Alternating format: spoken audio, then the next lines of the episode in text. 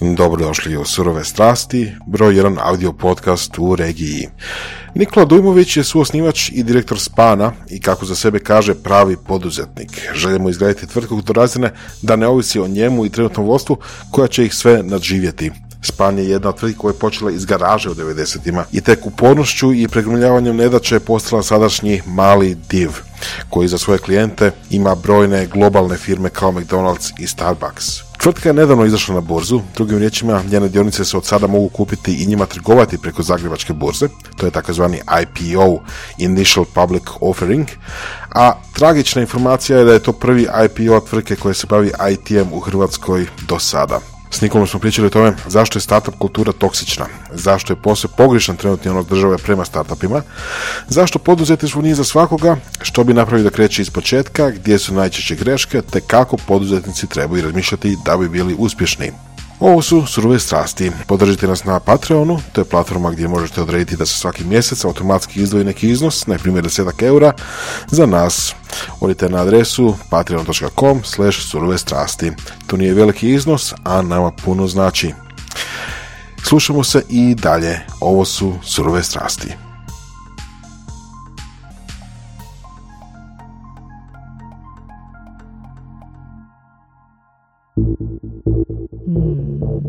Ovo su surove strasti.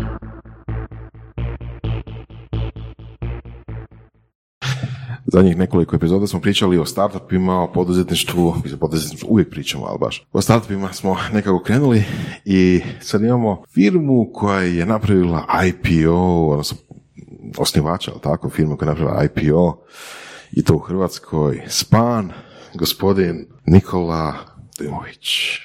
Tada! Hvala. A, hvala što ste došli. Molim, frke. I imamo, baš smo prije što smo krenuli snimati, smo imali jedan jako lijep razgovor o tome šta fali, odnosno što nedostaje startup kulturi u Hrvatskoj. Pa sad možda kao uvod, mislim, pošto, mislim doćemo i do spana, doćemo i do cijele te stvari, kako ste podigli firmu, kako je sve to krenulo, kako je trenutno stanje toga svega, ali za početak, evo, baš mi se, baš mi nekako mi se nastavlja ta priča o startupu. A rečenica je glasila, a, startupi su toksični. Da. Ne, Startup ne, kultura je start- toksična. Startup Startup kultura kultura. je toksična, ne startupi. je, Da, nemoj da ovo, ovo nije fair, jer gledajte, svaka firma je, e, je jednom bila startup i mi smo bili startup, ne? Sad pitanje koliko po kojoj definiciji, ovaj, malo mi je ovo sad ovak, mi je lakše da me ne lupa u nos. Mm, da, onda mi je stalno dobro. Ok, e, da, znači e, svaka firma da bi uspjela mora početi, ne? A ono što se dogodilo, što ja hoću reći, je ovi startup kultura koju Hrvatska pokušava tak, ja ću reći ono kopirati ili nešto, je u principu poslovni model. Ljudi su skužili, dakle, u, u svim fazama postoji mogućnost, što za venture capital fondove, ono i u stvari su ljudi napravili jednu dobru stvar, strukturirali su put prema uspješnom ono poduzeću, tim tamo tako su lakše omogućili da su raznim fazama razvoja ljudi sa raznim vrstama kapitala ili raznim sklonostima i rizicima uključe i da na kraju, dobro, prije ste morali sami po cesti tražiti je li ima neka dobra ideja da se investira. Tako da cijela ta pića, startup seed, ovo ono, je dobra, ali onda se nađu države koje misle da im je to ono izlaz iz ono svih mogućih, ne znam, nekakvih ono, kriza ekonomskih i. Po definiciji startupa, pr- prije svega mi većinom mislimo na kompjuteraške firme ili one koje su podržane računalima, ne? A, iako, e, ja to često ono pričam kad je, kad je NASA davno radila istraživanje da kad bi se morala civilizacija preseliti na Mars, šta bi moralo, kako struktura stanovništva, osim, ne znam, 20-30 hiljada ljudi da se drži genetski pul, Trebaju dva atomska fizičara, zato ako jedan umre da imate drugog, ono treba 60 šnajdera, 80 šustera. E, ono trebate, e, e, dr- država, društvo se temelji na obrtima i na jednostavnim zadaćama, jer bi inače ova dva atomska fizičara hodali odrpani, goli, bosi i gladni. E, Tako da ne, ne mogu svi I to ono, ke nije ni želja nas kompjuteraša da svi budu kompjuteraši, ali se jedno vrijeme stvorila, stvorila se ta neka klima podržana slabačnim ili čudnim kopiranjem. Mi smo imali ono, gurali smo startupe, a nismo imali ni ono, nismo imali ni jedan ozbiljan venture capital fond, tek sad su. Da, da. No, ja evo sad ću reći zašto još mislim da je toksično. Ono što sam vama ono rekao, da će karakteristika toga da svi idu u poduzetnike je karakteristika jako siromašnih zemalja. Zato što kad su i socijalne i, i, i druge mjere neadekvatne ili teško ostvarive, onda se gura, onda se morate sami snaći i onda vas država tjera jer čim se registrirate kao poduzetnik nemate pravo na socijalnu mjeru, tako da sam jedno davno, iako to pokušavam kroz ono, brojke, ali ono da je više e, po glavi stanovnika registriranih poduzetnika u Bangladešu nego u Švicarskoj Americi gdje koji su po indeksu lakoće registriranja ono na prvom mjestu. Zašto? Zato kaj vas ono, svaki street vendor kad prodaje ono kineske šlape u Bangladešu je registriran kao poduzetnik i više nije na državnom teretu. Dakle, u Hrvatskoj postoji 200 i nešto tisuća registriranih firmi, od kojih 120, 130 predaje financijske obračune, znači da funkcioniraju, još oko 100 tisuća funkcionalnih obrta i to vam je ono 5%, sad bu ispalo i više po novom popisu. 5% ovaj, stanovništva Hrvatske. A statistika je da svaka država ili društvo ima u stvari 5% ljudi da su potencijalni poduzetnici. Imate fantastičan proizvod ili uslugu? Ne znate kako probiti gatekeepere? Sastnici.com. Mi probijamo gatekeepere, a vi zaključujete posao. Ja, mi imamo i nije problem u Hrvatskoj otvoriti firmu, bez obzira kaj ljudi jamre, kaj ime. Dobro, sve lakše je, sve Pa lakše. da, ali ja vam je, mislim, jel čekate, ljudi su one, hoće otvoriti firmu ono sutra. Ja sam 92. pa 89. otvorio prvu po zakonu o trgovačkim društvima, po zakonu o poduzećima još. Je, čekalo se tri mjeseca, vote bi 30 godina kasnije ta tri mjeseca ko da nisu ni bili. Kužite, da, i tam se onda, ako vas nisu tri put pozvali na trgovački sud, nije bilo niš, jer svaki referent je imao neke svoje mudroze, ne znam da li se ime može ovak zvat, ne, ono, svi su neke mudrijali, jer je otvaranje poduzeća bilo onak prohibitivno, ne. Ali dobro, moram spustiti da neke pitate, pa onda, vidite sad, ne. Pa upravo tome stvar, a, malo su vremena promijenila isto tako, mislim, i način života i poslovanja je malo brži sada nego prije 30 godina, tako da ono, postoji neke šanse da se danas ljudima ipak žuri, jel, i sa kvalitetnim razlogom. Ali evo, doćemo i do toga. Je, žuri se, onda se pogube po putu, nemojte me krivo shvatiti. Da. Te inflacije, vrlo malo je ono, znači žuri se na početku i kaj onda? Ja, ja mislim da se poduzetničkom idejom možete baviti i dok vam država još nije registrirala. Vaš... Pa, Dobro, nema do razine prodaje i fiskalizacije i takvih stvari. Dobro, ok, ajde. A dobro, nije to Fiskalizacija. za neke Koji startup sanja o tome da ima birč sa fiskalizacijom ili nešto? To nije startup, ok. To, mislim, ovi koji se bave fiskalizacijom, to je već... Ali dobro, uvjerite. Mislim, kaj u Americi otvorite firmu prek interneta, to je istina. E, ali ako hoćete otvoriti onda bankovni račun, e, to je... E, da, to je onda... Evo, evo jedno, jedno meni pitanje pada na pamet. Ok, znači 5% je neki prosjek a, koliko bi trebalo biti. Koliko ja znam, da. Ok. Što bi se dogodilo, recimo, hipotetski, što bi se dogodilo da je 40% poduzetnika? Što to sve govori? Pa, Ja mislim totalno, totalno drugo društvo bi to bilo, ne? Zato što, ovaj, ko što sam rekao, neko na kraju, mislim, svoj obrt je po, po nekoj definiciji i znači isto poduzetništvo, ne? Jer radite sam za sebe i ostalo. Ali u nekakvom ono, o, o, recimo u ne znam, anglosaksonskoj definiciji, vi kažu niko vas ne može spriječiti da radite i vi možete početi raditi i bez da ste registrirani izdavati račun, osim što je jedna velika razlika, potpuno ste odgovorni, znači svom imovinom, a odete u company's house, samo se registrirate u Engleskoj da bi mogli staviti LTD, da ne odgovarate cijelom imovinom. Ali e, ono što hoću reći, dakle, da, da, da je ono, temelj društva su ono hrpa malih obrta ili ono što se u nju kao ono direktnih ono direktnih stvaraoca ili ono čak ono englezi imaju taj izlaz artisans kaj graniči s umjetnošću oni koji koji su zanatli, oni koji znaju svoj ono posao Ja mislim da kad bi 40% ljudi bilo poduzetništvo stvarno uspješnih, e, ne bi imao ko raditi. Opet bi se moralo stvoriti ovaj, opet se mora stvoriti neka, vi ne možete imati ono, proizvoditi aute, ako ih 40% ljudi u tvornici su poduzetnici. To će biti to bi, ja mislim, bio totalni kaos. Da, to sad je malo i u drugom smjeru, isto tako. Šta bi bilo kad bi bilo, kad bi, mislim, opet, nekakva budućnost kako izgleda sada s nekog sadašnjeg stajališta je da imamo sve više i više globalizaciju, da imamo sve više i više globalnih firmi koji sad dolaze na tržišta i sad recimo jedan, ok, neću reći McDonald's, ali ajmo uzeti nešto drugo, ajmo uzeti nešto domaće. Uh, sjećate se vi kad je prije, ne znam, već valjda deseta godina Konzum pokupao većinu malih trgovinica po kvartovima. Ja se sjećam toga. Ja ne. Znači, jednom... Pa nisu li to bile franšiza? Ne, oni su propali. Ne, to je baš Konzum. Ne, Konzum vam nije kupao ni jednu mali dućan, to je, ko što vi velite, oni su pokušali, mislim, sa Velpro franšizom, oni su mm. pokušali natjerati da od njih kupuju. Ali vam se, oni su prvi počeli, imali logiku, jer se dućan, recimo u Engleskoj su 92. tad se ja bavio retailom sa Sainsbury, zatvaraju sve dućane koji su imali manje od 16 izlaznih linija, jer se ne isplati. E, što znači 16 izlaznih linija? Blagajni. Aha, ok. Imate jednu, ako hoćete iz retaila, jednu dobru anegdotu, imamo vremena, mm. jer se tada je 90-ih, kad ja sam se bavio retailom, radili smo sustav, onda su nadolazili strani, ovaj, strani konzultanti, su dolazili pričat kod tih ljudi, radili smo i za Union, i za Bjelovar, i za Price Cutters i tako. I onda su priče, da, vi morate shvatiti, nema budućnosti u malim dućanima. Gerić se...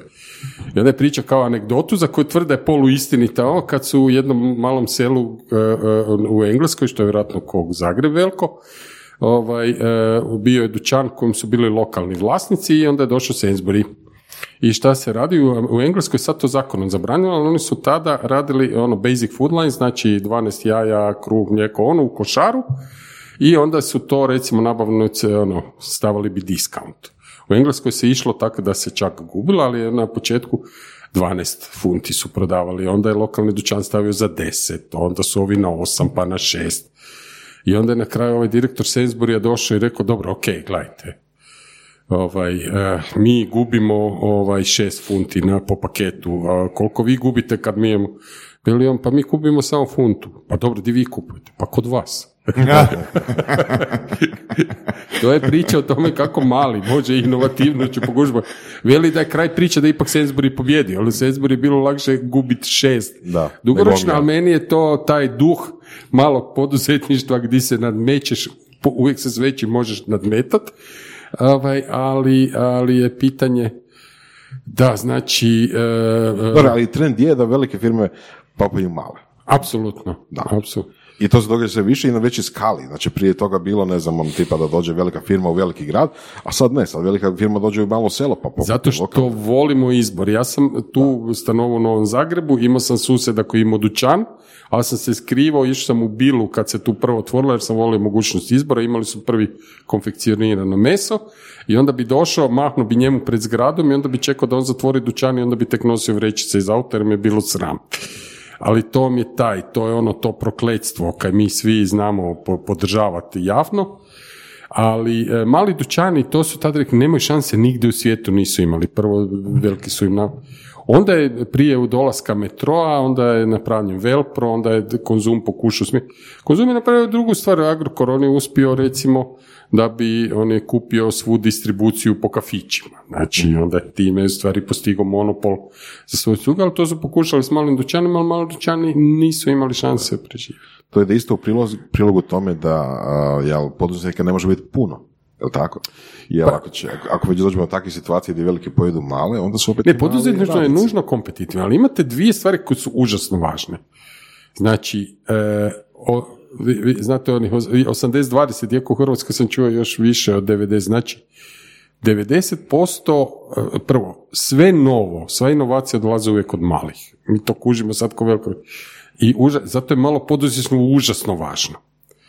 A veliko poduzetništvo do inovacije dolazi u principu akvizicijom malih. Akvizicijom, pogledajte, Microsoft i Oracle i Span i sve. No, no. no drugu stvar, znači kad se tiče ekonomske aktivnosti, 80% vam dolazi od malih, ali samo 20% nove vrijednosti stvore, samo 20% profita. Ovih veliki stvaraju, znači su 20%, ali stvore 80% zbog ono, ekonomija skale, ovaj, drugih i zato što su već ono prvenje, zato što se lakše jer vi u, u manjem poduzetništvu se grčevito držite onog što vi radite, ne možete zaokrenuti. Ali dakle, u cijelom svijetu postoji, mislim da je najviše, znači ono, ono što mi nemamo, recimo zadruga, kao najdemokratski oblik udruživanja, jo, znači malo poduzetništvo je užasno važno, svi ga štite, jer jako puno zapošljava, znači 80%, ide kroz malo poduzetništvo ili samo zapošljavanje, ovaj, i svu inovaciju, svu novost će ono dovesti, ali veliki su oni koji su ono pravi market makeri. Da. Kužite. E, Nikola, pitanje je samo da definiramo što su mali, što su veliki, jer sam ulovio u jednom intervju e, da ste vi rekli, mislim da kod Volkovića u emisiji, da, Da. ste vi mali. Ma mi jesmo mali. Mi, to vam postoji jedna, jedan e, vic mi prepričavamo, iako istina. Kad smo bili, ne- neke smo bili pozvani na, jednom, na jednu večeru u McDonald'sa, slična priča se zgodila s Deutsche Telekom par godina prije, pa je ovaj, njihov jedan od e, shareholdera koji je zadužen za IT, ono aktivista, pogledao mog direktora, veli, čuo sam da ste dobri, ali da ste jako mali, ono onako uvređeno. Pa nismo mi, mi smo jedni od najvećih u Hrvatskoj prije 20 godina, nas je 60, a ovo je pogleda. 60,000, not so bad. Jer čovjek čita izvještaj samo u tisućama, njemu je ono 60 nepojmljivo bilo. A veli Damir, pogleda ovog direktora za Europu, ovaj koji bi ovako redla stalo u grlo, jer ako ovaj skuži taj projekt za Active Director radi firma od 60 ljudi, bu dobili nogu, onda kad je ovaj promijenio temu, veli ovi Evropljani su samo pustili. Amerima nije palo na pamet danas. Sad nas je problem jer nas je 600, sad ta fora sa 600 hiljada ne bi prošla.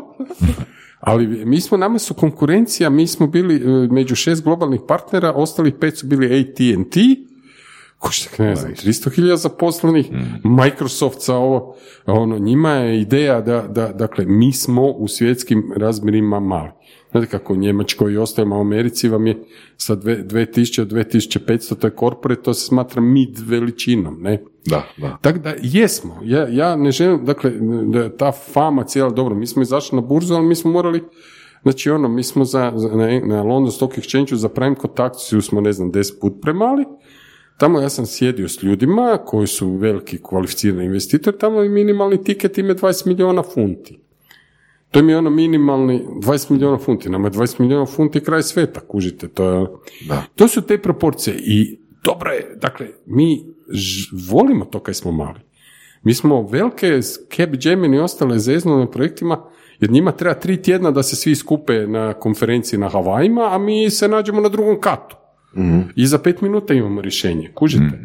To je to. Kad ste mali, mislim, mi to volimo. brzi, da.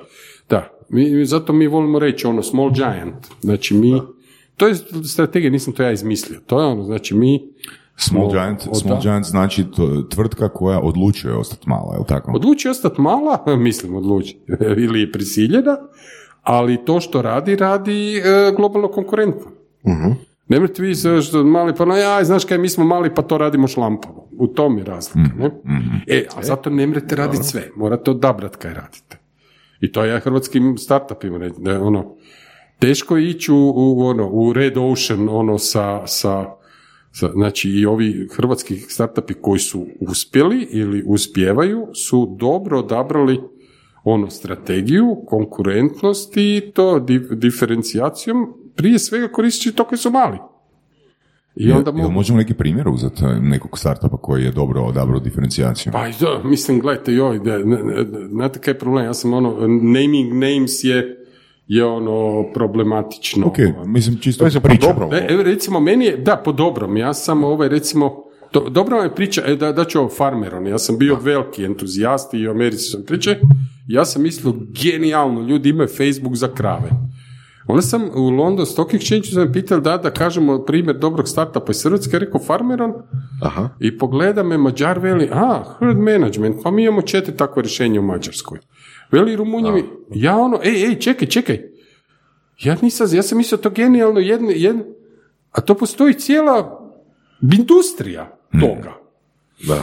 Ja sam došao u Hrvatsku, znao sam, meni, meni Matija Kopić bio sim, pa sam rekao, ej, ej, pa ne možemo, to, ne, kad se misli prezentate, ono je problem, jer ovi su me ljudi ozbiljno gledali, ok, kao inovativna ideja iz Hrvatske, ej, dečki, Veli, mi maže. E, tak je to na kraju, nažalost, i završilo. Farman je bio to, to jedna od ono firmi koje su trebale graditi budućnost Hrvatske i onda se skužilo, čekaj, postoji cijela industrija i onda su ti vlasnici, evo, to mi je ono primjer, budi dobar, budi, e, ja vjerujem da su oni to napravili dosta dobro, ali ne dovoljno dobro da bi bili diferencirani. E sad za ove druge, ne znam, ja, ja malo pratim na marginama. Orka mislim da radi genijalnu stvar, samo zato kaj su, ja mislim da su dečki, ono, teški entuzijasti za to. I tu je problem. E sad, ne problem, tu im je prednost. Da, da. Tako da ni- nisam to ono vidio, ali po onome kad vidim intervjue s njim, onda kužim da mi je to ono, e, znaš kaj, ono, mi smo, ovaj, e, jer teško se, ono, pogotovo u hardwareskoj industriji, ono, Definitivno. ali evo, za njih mislim da imaju ono, e sad koja je budućnost, ne znam, sad kaj je problem? Prije bi kupila američka vojska, neka bi kupila, jer američka vojska sad to mi svjetlo kupuje od Microsofta ovaj 3D ono vizire. A, zamislite da hrvatska vojska veli, ajmo mi uh, Warrior of the Future, pa ćemo mi to kupiti od Orke. Nikad, e, tu je problem. Tu je problem. To vam se u Izraelu i Americi ne bi dogodilo. Imate genijalnu ideju i ono primjenjivo. I tu bi bila podrška države važnija nek da priča, e, mi ćemo sad startupima evropske novce. Jer to je jasno. Sve ove evropske novce koje dolaze, kak se u Hrvatskoj trickle down ekonomiju koju bi trebalo kapat, nažalost kapa u samo par tanjura. Da. Kužite, e, a to prava podrška je bila, ok, dečki iz Orke, ajmo napraviti ono, ne znam, Warrior of the Future, ono, hrvatski. Ne mora biti najbolji na svijetu, ali može biti najbolji za šume i No, to gore. je bio tek prvi korak, jer njima ako hoće ići na stranu, na globalno tržište, treba puno više i podrške i, i novaca u smislu jel, veličine klijenta, nego što hrvatska vojska može im... Ma da, da, dobro, ja Ali sam, kao prvi korak bi bilo super. iako vam ko primjer, ne znam, za- Recimo Infobip bi bio dobar primjer, jel da? Pa Infobip, oni su naši ono dragi korisnici i sve. E, Ne, mislim da ne, jer Infobip je apsolutno, ne, njima ne treba lokalno, oni su, oni su u jednoj tada dying industriji naš, našli globalno uspješan model. Da, To vam je genijalnost na, na, na drugoj jednoj razini. Ovaj, e, tu ja sam, ono, mislim, baviti se SMS-om u 21. stoljeću. Onda jedan po tu faktor authentication oživio industriju, a oni su imali model koji je ono jebeno uspješan. Kužite, globalno. Njima ne treba da HV šalje SMS-ove. Da, da, da. Ono, ono kaj ja često spominjem za Infobip, ja mislim da su oni dobri dečki, oni su to puno smislili, a sad je problem, ja mislim da su oni htjeli ono napravi onako dobru, brzu jahtu, a sad jedan put imaju tanker. Mislim da je to problem. Znači, umjesto Pershinga 40, pa da možeš ono, iz rijeke ili iz Pule zapičit na Kornate za dva sata, oni sad jedan imaju tankerčinu s kojom ono moraš paziti da ne srušiš koji otok. Ok, Taj kećin u smislu firme, veličine pa firme. da, da, pa pogledaj, to je ono, m, dve, mi, tri milijarde dolara vredna firma, oni sad imaju ono, alternativni telekom, američki vlasnik, ok, mislim, to je sve genijalno, ali to ono, gledajte, to više nije hrvatska priča ni u kom obliku, ono, mislim, Ali je dobra diferencijacija. ali su, na- mislim, ali su, ali to ono, kad mi volimo ono, naši dečki, pa je to, ali apsolutno. Ali to, to, to je ta definicija startupa, to ja često pričam kad su u EU radili istraživanje, koliko vam, e, kaj ste, kad postanete stari, kad, kad ste prestali biti mladi, onda su vam prvo nizozemci, skandinavci, to sa 22-23. A ko su zadnji? Italija i Hrvatska. I, i- jer kod nas je normalno živjeti sa starcima do 35. ne? Ali isto tako je sa startupi. Ono sam jednog frenda, kao ono, oni su startup, pa 15 godina postoje. Ja sam rekao, stari, znaš kaj, nisi startup, nek si neuspješan. ne možeš biti startup sve dok ne uspješ. Dakle, to je sad, dakle, Infobip nije startup, apsolutno ne da nije startup, nego je ono ozbiljna tankerčina Da. koju sad treba ono pazi da ne poruši sve po putu, jer je, velim, ima tu moć, snagu, ono. ali to je ono ozbiljan posao. To je posao global, mislim, to je globalno konkurentan posao. Oni se u jednoj ono ozbiljnoj, ozbiljnoj industriji natječu sa ozbiljnim Da. Igračima i to je sad... Evo, pa e, čuli smo od nekih gostiju da, ok, koliko Uber dugo postoji? Pre, preko 10 godina. U tu negdje. I, i Netflix, jel su oni onda isto možda na Pazite, neki način Netflix- neuspješni? N- Ne, ne, kako mislite neuspješni? Kao startup. Ko, koji je vremenski... Čekaj, vi firmu koja radi desetke milijarde, Uber je apsolutno neuspješan. Mhm. On nije još uvijek... Čekajte, Netflix, pa Netflix sam je počeo prije dva- 30 godina dostavom, dostavom videokazeta kod kuće. To je bio njihov model, ne znam koliko to znate. ne? Da, da, da. Pa e, kućite malo... Ali e, nek- od nekih Netflix- gostiju smo dobili info kao da se Netflix i dalje doživljava kao startup. Ma gledajte, to je ta startupizacija. Sad su svi startupi. Kućite, jer je to moderno, ne? Mislim da je tu bilo stvar u tome da li imaju profita ili ne. Mislim, Uber još uvijek nije profitabilan, pa je nije zato to- kobojage. Pa, gle, kužite, pa startup je izmišljen reći kao startup, e, e, e, startupizacija, to je kao priča Rimac, Bugatti, ovo ono. Kužite genijalnu priču u stvari kaj je Volkswagen napravio. Jednu dugo, dugo, dugo, znači Bugatti je zadnji dobit ostvario 56. To ne čini startupom. Da. Kužite, e sad kaj, znači to vam je teret u bilanci. A šta radite? Startupizirate ga pretvorite jedanput, udahnjujete novi život potencijalno nečem kaj zna. Ali, ali morate, mislim, tad, te, te, te, te, te startup je, pa mislim, samo ime kaže. Ja, ja vam se ne bi čudio da, da je ime drugačije, ali ime je start up. I sad velite, e, to, nema to nikakve definicije sa profitom, pa imate startupe koji su odmah profitabilni, ne? Da, Ali ako vi niste, znači, znate kaj je unikorni, ne? da.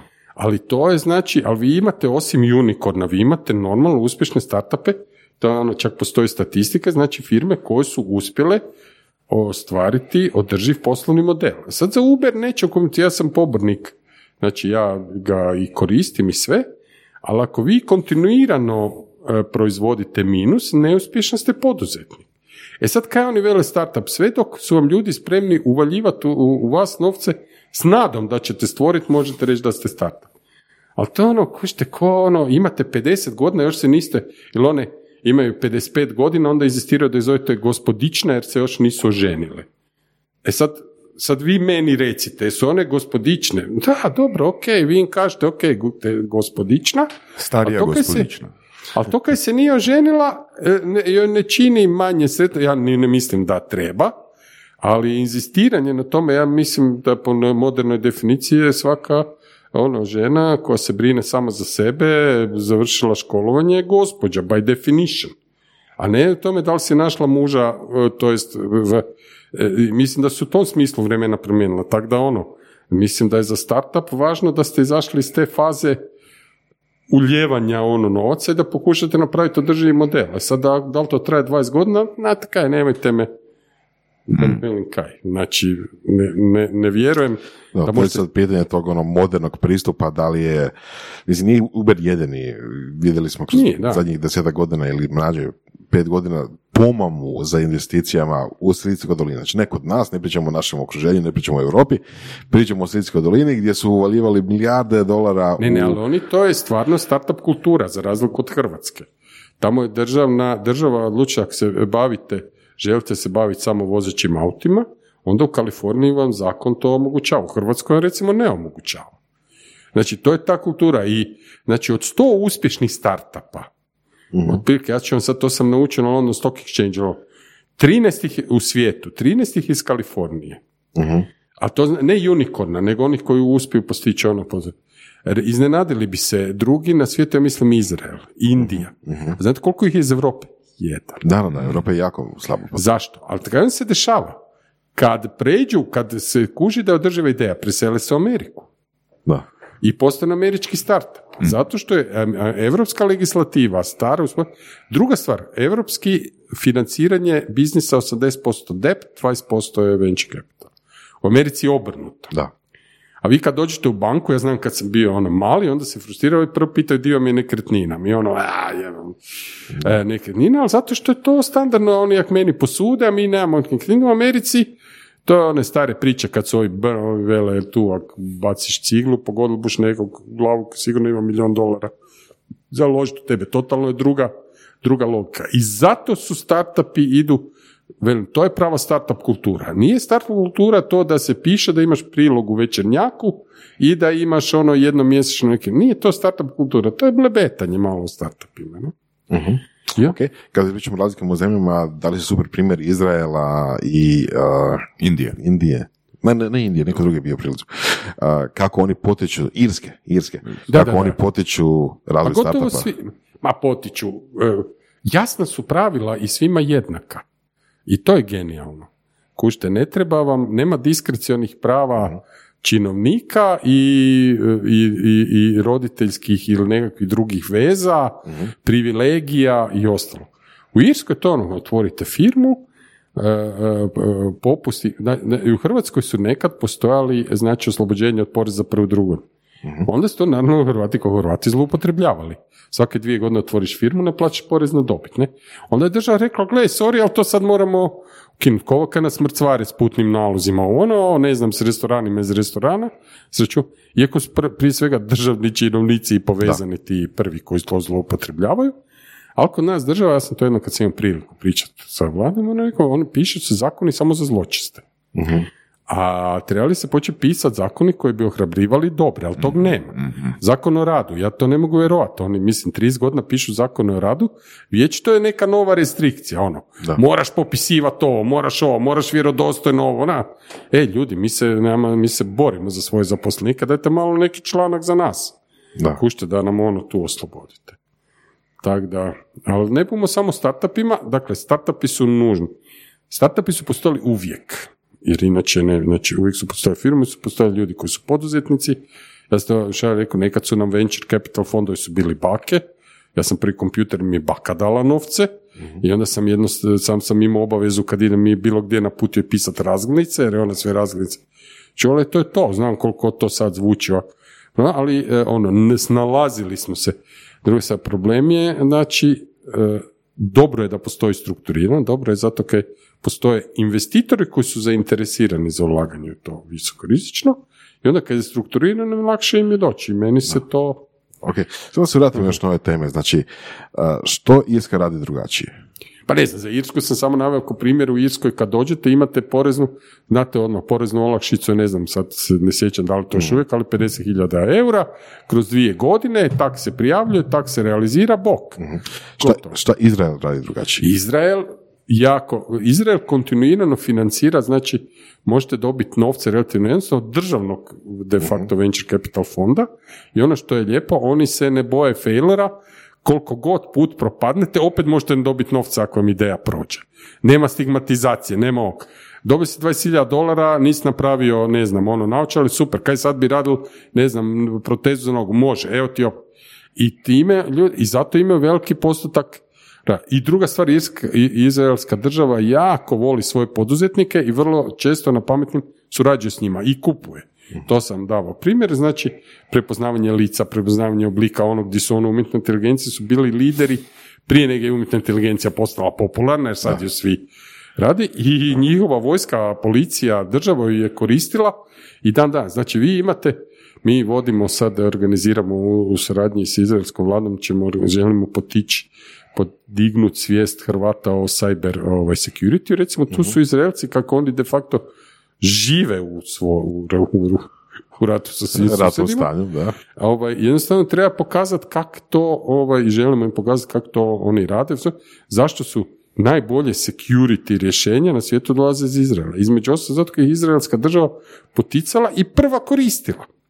I to je sad, to, to, ta, ta suradnja, velim, ponekad je samo blebetanje države o tome da nešto ne bi u stvari pretvorilo. Nek se pokažu Da. nek se pokažu i na stvarnom, ovaj, na stvarnom Imamo primjeru. onda i primjer isto tako i Britanije, gdje su velike porezne olakšice za ulagače, znači ne Da, samo da, da. startup pokretače, foundere, Znate kako su Nego i za Italiji, ulagače. u Engleskoj registrira firma? Ja, znam, mi smo, kad smo trebali otvoriti ured u Engleskoj, sam zamolio svog člana uprave, je bil, daj da mi rodi u Company House, pita kak se registrira. On dođe za dva sata, me nazove, veli, evo šef je sve gotovo. Kak je gotovo? Pa koliki je kapital?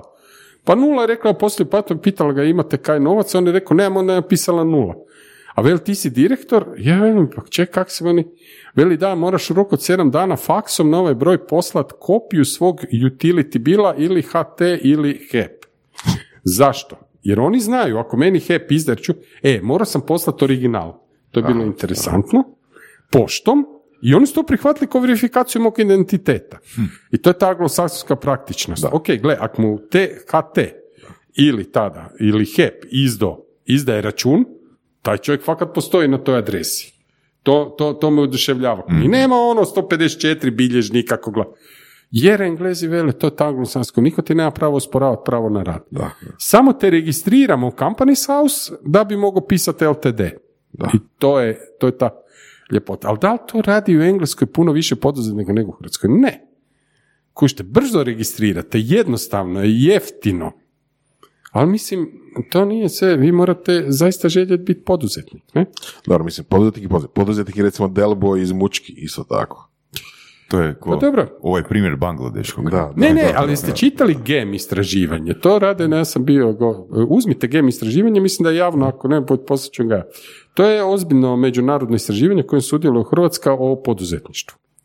I sad je genijalno, bilo je, e, znači Hrvati imaju iznad prosječno, 40% Hrvata, iznad prosjeka svih smo zemalja, to nije samo Europska unija, u percepciji sebe kao poduzetnika. A jel? Da. E, ali smo značajno ispod prosječni po ostvarivanju poduzetničkih šansi. Jer kaj je to? Hrvati vele, ma, mi svi bi rasturali ko poduzetnici, ali ne, nije bilo prilike. U prepoznavanju poduzetničkih prilika smo značajno ispod prosjeka. To je to naše busanje prsta. Mi smo najbolji, sam to niko ne kuži. A, i nismo probali. I e, ne probaju, ali daću, e, dakle, game istraživanje se isplati. Ne, to je ozbiljno istraživanje, na svu sreću ja sam dobio i sažetak tih stvari, ali neke sam stvari za interesom prelisto, jer ono nas ukazuje pogotovo mi prema drugima, mi smo super, ali to niko ne razumije. Aha, dobro, ok. Da. Kako je to bilo početi span? Ajmo malo tu temu pa ćemo se raditi na poduzetništvu. isto. Znate kaj, lakše i teže. Ovaj, kao prvo, bio je rat. Ja sam osnovao firmu 93. Prije tog sam već sa kolegama osnovao, ja sam Perpetuum osnovao, ali smo se onda tad malo, razišli smo se oko strategije, ja sam osnovao Span, ja sam želio firmu kad se bavi IT servisima. Bio je rat, ja sam već dva put bil mobiliziran, onda je bila ta, ne pa, ovaj, bila je ta, ta e, problem kad nisi znao ovaj, koliko dugo ćeš biti, osnovaš ali dobro, ali sam se osnovao sa svoje tri kolegice s faksa, ovaj, koje su, za koje sam bio siguran da neće biti mobilizirane.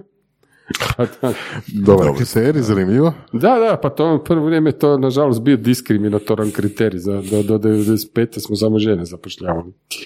Ali ovaj e, e, problem je bio kaj smo se mi htjeli baviti nečim za koje nikad nije kupovao. Znači, mi smo se bavili softverom, prodajom softvera i servisom softveru. A moji su kolege s faksa su rekli, ti nisi normalan. Tad je raj bio ono složeni hardware, ne? Znači to mikroline i ove su rasturali. I piratiziranje, jel da? A piratiziranje je bilo 95%, i, ali ja sam se htio baš baviti s time, ne? I vjerovao sam da će se stvari promijeniti, pogotovo zato što Hrvatska ipak sa jednim odmakom između 5 i 7 godina prati ta razvijena tržišta, sad je nešto malo manje. Ali, ovaj, i razvilo se, ali me, moj glavni biznis i ono koje smo htjeli su bili servis u software. Mi smo već godinu i pol nakon osnivanja firme osnovali i support centar, tu smo sad najjači u regiji i servise i ostalo i tak da je bilo, ovaj, a, mislim kaj, novce smo ono, posuđivali, nije bilo venture capitala, pa smo posuđivali i vraćali, e, živjeli skromno. Koliko I- dugo?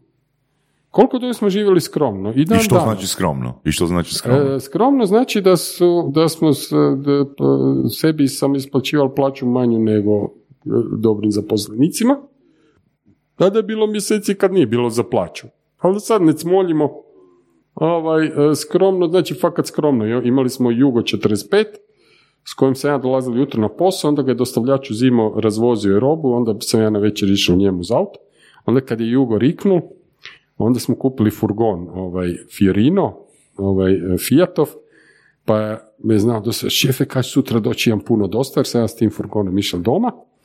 A ovaj, onda me Radman je bio direktor Microsofta i je rekao, znaš kaj, moraš si kupiti neki auto, cijeli Zagreb priča kak direktor najvećeg Microsoft partnera se vozi u dostanom vozilu. A meni to bilo super. Kad se neke ozbiljne sastanke, onda bi ga parkirao iza ugla pa bi dopješačio, a ili sam znao ići taksijem. Ali ono kad hoću reći, nije nam to bilo, ali uživali smo, ono, firma je rasla, E, da me krivo ne shvate, ja se ne već ono godinama ono požaliti ni na prihode, ni na uvjete i sad vo- vozit sam ono, znači to nije više. Evo, Nikola, samo pitanje ovoga, koliko je tu bitna bila prezentacija? Sad, ok, cijeli grad priča o tome kako dolazite, Nikak. ali onak, mislim, Ne, Znate, I zakaj- koliko to utječe na Mi- percepciju ako ti znaš uh, Ne, mi smo dobro se bavili, ja sjećam prvi naš ozbiljan kupac je bio Hrvatski Telekom, tad HT, i gospodin Sedinić, ovaj koji je ono prvi počeo kupovati usluge u, u IT. Problemom je kad je software se piratizira. To je problem i open source kad je, kad je percepcija da je software vrijedan nula, onda ljudi ne kupuju usluge. E, kad ti daš milion dolara za software, e onda ćeš dati još 100.000 dolara za usluge da taj software ti postane produktivan. Jer prije toga ak nije radilo, ak se ono rika, ne veze, ovak je besplatno. I to je taj ono value chain koji se stvara. Kad se stvori respekt prema intelektualnom vlasništvu, kad ga moraš platiti, onda ga bome i održavaš. To, je ko, nije, ko, to, to nije samo hrvatski problem, nego općenito u slaven, slavenskim zemljama. Mi napravimo most ili napravimo fontanu i onda ju više niko ne održava. I ona rikne. Mi imamo, ja živim na Kvatriću, ta fontana koju je tam Bandić napravio prije 10 godina je možda radila 10 dana ukupno do sada. Ali na otvorenju je špricalo sve u, u 16. Ali niko ne predvidi da sustave treba održavati, za, za razliku od Amerikanaca, Golden Gate se farba tri godine, kad završe kreću iz početka, u međuvremenu se održavaju, zato će trati vječno, dok bu svi ovi naše betonske hrge već popadale. To je ta razlika u pristupu operativnom održavanju. E, sa softverom je tako. Kad bi vi kupili auto i neko vam veli, e, e, prije nek izvezite, trebaš dati soma kuna svaki mjesec, inače auto ne bu vozil, vjerojatno bi ga ono pogledao, jer to ne... A sa softverom je ko sa svim sustavima, ko, ko, ko sa tankerom, kada ga već spominjete. Morate mu stalno podmazivati mašin, morate ga uređivati i, sve, i onda on vraća.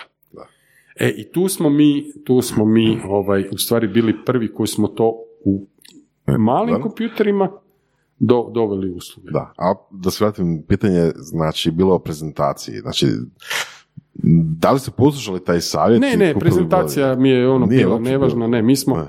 mi se uvijek ponosimo time, jednom je jedna naša konkurencija kod velikog kupca, kod kojih su oni imali veze, a mi nismo imali, kad kupac rekao mi bi od spana, oni su rekli za pa nemojte njih, oni su inženjeri. I ovaj, onda mi to ispriča jedan član uprave i ja sam rekao, gle, mene je sram, ali šra, šlagvort, naš glavni, nam je dala konkurencija. Mi sad kad dođemo i vam kažemo, gledajte, mi smo inženjeri. Mi volimo to kad radimo, mi volimo kako to radimo i uvijek biramo najbolju ovaj, tehnologiju i ostalo i to je naš, jer, jer ovaj, to me ona spika, ko će kupiti lokomotivu od inženjera? Niko, moraš to kupiti od uh, slatko riječivog onog kupca. Mi imamo taj svoj pristup, takav, nije da ne znamo prodavati, sad smo se to naučili, ali taj inženjerski pristup s kojim se ponosimo nam je doveo nas se tu di jesmo. I dalje smo, nama je većina članova uprave su inženjeri, makar imamo naravno i psihologicu za HR, imamo naša CFO-ica je ekonomista, ali inženjerski pristup je ono kaj gajimo. I to je ta, šminke raj. Kaj znam, ja se dan danas nemam nikakvog problema se voziti u furgonu kod kupca, ne? Ok, a da postavimo malo pitanje drugačije. Da li bi bili bolji, da li bi bolje prošli u prodaji da ste se bavili više Ne, ljudi nisu kupovali, ljudi ne kupuju software frajera vozi Mercedes, nego od onog ko to fakat zna. Mi smo odrasli nešto što ja zovem mikrokonzulting. Kod nas telefon nisu nikad dizale u salesu tajnice, nego osobe, nego su te tajnice i to ono kaj, a to, to je taj adut. Znači, te moje tri kolegice koje su bile inženjerke, ne? I onda bi ljudi digli, onda bi rekli spojite nas s nekim ko zna neka je onda bi oni rekli recite i onda bi nevjerojatno i to su se ljudi ono on the spot zaljubljivali jer vi ste odjedanput dobili neko ko- koji su stvarno, a mi smo se softverom fakat bavili. Licenciranje softvera je komplicirano, to izgleda. To mi je prije, ne, nekad, to se sad malo promijenilo, nekad je softver bili problem, ljudi bi imali 5000 PC-a, kupili bi 1000 licencije kao to je kao dovoljno. Sad vam je s cloudom obrnuto. Sad vam je software asset management koji je nekad služio tome da budete sigurni da ste koliko toliko licencirani, sad se ljudima dešava da overpayaju i da je moramo optimizirati. Kužite, sad ono, ljudi kupe daj clouda ono kamion, a u stvari ti toliko ne treba. Ali kaj hoću reći, cloud je e, piratstvo potpuno ubio. Kužite, i to je ono, to, to je jedna Da, tiha svi uzmemo tranzicija. pretplatu na cloud za neke nema sad plaćate, da. nemaš više bez... Da, ali da se vratimo na ove telef- telefonske pozive to. Nije li onda malo čudno znači, koristiti inženjere za support? Odnosno za, Ne, za pa prodaju, pardon. Ne, pa prodaja, to je ozbiljna stvar, ne. To ko da velim, kaj nije, pa kaj niste mogli naći neke manje obrazovane da vode ovaj intervju, kaj vas dvojica sad tu sedite i radite. Napišeš pitanje, on pročita, ja odgovorim i bok, ne, a vi Da. biti pijete kavu. Evo, ja bi se sam e, opet referirao na intervju s e, Matijom Žuljem, znači prodavač. Znači, da li treba biti profesionalni prodavač ili treba biti, treba biti inženjer? I oni su... Odmah ću vam reći. E, Mi imamo problem, naši najveći kupci koji nam rade 70% prihoda u servisima, Starbucks, McDonald's. On je rekao, znaš zakaj kupujemo vas, jer nikad nije došao kam. Mi imamo svoje kam, ali nikad nije došao key account manager. Nego uvijek razgovaraju s ljudima, s tim da su, u stvari, ti naši inženjeri, to je consultative sales. Ti naši... Jel to govorimo o inboundu ili outboundu? Znači, jel govorimo o tome da znači, vama dolazi od neki upit ili kad vi radite neki outreach, jel nema nikakve veze? Ta inbound i outbound, sad vi to strukturirate, to je ono kako se uči sales na tečaju. Ali to je u pravom životu kod ozbiljnih vrlo rijetko, ne? Pa nismo mi u Starbucks došli, ono, kucali na vrata, dobro, dan, znate, mi E, smo pa to, dečka to nas zanima, da? Ne, ne, ne, to Kak se se ne događa. I to naplaćujemo. E, informaciju ili... Ne, naravno, sve vam je ovak. Morate, ne, ovak, nismo niš zajebali 20 godina. Tak smo došli. Ali kad... Ali morali ste nekako preživjeti prvih 20 godina. Ne, ne, ovaj, ne, mi smo, mi smo za, do McDonald'sa smo došli tak da nam je, da smo prvi put, došli nam je čovjek iz Hrvatske i rekao, gle, treba mi SNA server, to je povezivanje IBM-a, ali imam samo 4000 kuna u budžetu. Ma mi se rekao, dobro, ajde, daj 4000 kuna, ako to košta recimo 30. E, i onda smo mu to napravili, onda je on za dva mjeseca promoviran u Beč, ali nije zaboravio prijatelji iz Hrvatske. I onda je Valerio, kad je otišao u Beč, u Europu, mi smo za dvije godine, sve projekte kad smo napravili su bili super uspješni, što je i ono i njem. I postali smo McDonald'sov globalni partner. Onda je jedan vice president otišao u Starbucks. E, prvi čovjek kojeg je nazvao bio naš Damir, ko, sve poslove smo dobili word of to se rekao, ne smijete niš zeznuti. Jer to mi je ona stara trgo, znači, e, nije važno da imate zadovoljnog kupca, nego je važno da nemate nezadovoljnog. Mhm. Ovo su super rečenice. Ne, ali to nisam ja izmislio. E. Ne, ovak, znači, svaki zadovoljan kupac vam donese tri nova, ali nezadovoljan vam odnese devet potencijalnih, to je bankarska fora. I onda vi ako imate nezadovoljnog, to se širi ko prerijski požar. A zadovoljne, jako teško, to je kod 3D printa, jako teško odbijeti. Zato, e, i drugo, u servisne ekonomije imate tog legendarnog Fitzsimonsa, kaj je ono, znači, e, e, e, kod, kod e, formula sreće u servisi vam je da je sreća vam je razlika očekivanog i dobivenog. I užasno je važno da menadžerirate expectation. A, 100% availability je road to bankruptcy. Znači, ako vi hoćete imati super zadovoljnog kupca, ovaj, to ono hotel, ako hoćete super zadovoljnog kupca, da imate 7 zvijezdica, to bi vas koštalo toliko da on to ne mre platiti. Dobro, ok. Zato je užasno važno da postavite očekivanje, da ih deliverate i onda još jedan malo kvant više. Over delivery. Morate raditi over delivery. To je ono čokoladica na jastuku. Mhm. E kad svi daju čokoladicu na jastuku, onda to mora biti crna godajva da, da, da, da make a difference. Ali užasno, to, to ja svojima pričam, mi smo isto uslužna industrija, ko hotel. Kad dođete u hotel s tri zvijezdice, pitate ti mogu oprati auto, onda vele, e, tu imaš iza ugla, štefa, ono. U četiri zvijezdice vele, a, gospodine, dajem vam kartu, nacrtaju i tu vam je voucher, imate 10% popusta. A u hotelu od pet zvijezdica vele, dajte ključeve i mi ćemo sve srediti. E sad ako u hotelu s tri zvijezdice, to je veli dajte ključeve i tako, e, čekaj, stri- stric, ne dam. Ne, ne, čekajte, istina, ne da, možete u hotelu s tri zvijezdice davati pet zvijezdicu, isto kao što ne možete u hotelu pet zvijezdica kopat nos dok odgovarate reći, vrema, tu ti je to iza ugla. Jer očekate određenu razinu servisa. Evo, ja sam tak prije dvije godine, iako užasno puno putujem na bookingu, imam sve moguće statuse, još sam neku konferenciju u Zadar. I trebao jednu noć prespavati, ja uvijek tražim da apartman ima ocjenu 9. Barem. I nađem pa za 22 eura za ocjena 9. Ja sam došao tamo, to je konvertirana garaža. Ah. u kojoj ja ne bi, ni- ali bilo već 11 neće, ali kaj? Problem je što je on devetka onima koji su tražili apartmane za 20 eura. Mhm. Da, da, da. Kužite, i to je sad ta isto, ko, ku- e, e sad, morate znati, kako kupce imate, e, šta očekuje, uskladiti njegova očekivanja i to je ona, to vele da su Disney, ono under promise over. Mm. Disneyvim parkovima vam je ona wait e, Da. in line, ovo se množi sa dva. Što to znači? To znači, ako vam piše da 40 minuta će biti red, da ćete sigurno doći za pol sata. Aha, dobro. Ili 20 minuta. Jer ako vam piše 40, a čekate 45, bit ćete pissed off. Da. A ovak ste sretni. Ovako su pretvorili vas u sretnu. Čekali ste 30 minuta i još ste sretan customer. Jer su vam očekivanja postavili očekivanja su vam postavili više. I to vam je cijela tajna. O, baš taj primjer, taj primjer, primjer uh, under promise and uh, over delivera fantastično mi je u tim zabavnim parkovima, jer znači imamo znači taj, taj, uh, tu brojku koliko dugo čekaš, ali opet i otvaraju se i druge opcije, recimo express line. Da, to I, nije... i vi- VIP line. Znači, cijelo vrijeme se menadžiraju tvoja očekivanja Kaj, u skladu s kategorijom To se je nalaziš. živa prevara. To, to se kuži. To je živa prevara. Ali menadžiranje očekivanja, nije li? All inclusive.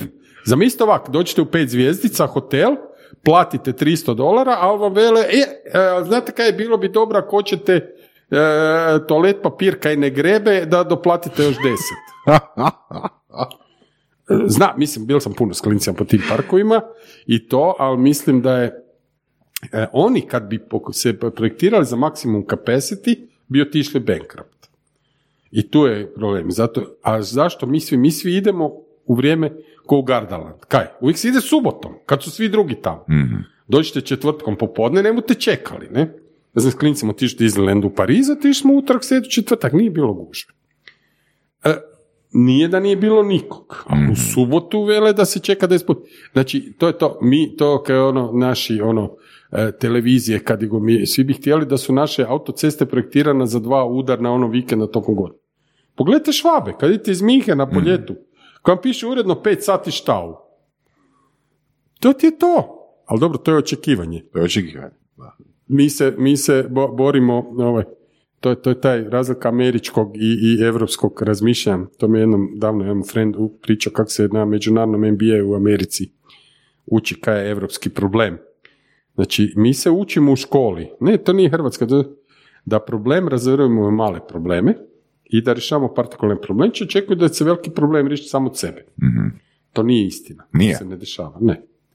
Pogledajte Milanovića u vladu. Oni su rekli, je, mi znamo, mi imamo sad sto. Onda su krenuli kono Charlie Chaplin, prvi šraf, peti rok. Jedan put, o, shit, e, e, boce u Savskoj, šta ćemo sad? I vratili, i šta, tih pet šarafa su šrafi četiri godine, ode mandat. Koji onda, koji onda pravi pristup? Pravi pristup je, stra- znači, odredite smjer, CRM u Americi, u Americi se računa da je samo između 16 i 20% CRM projekata uspješno. I on to svi Hrvati, oh, glupi Ameri, mi to instaliramo.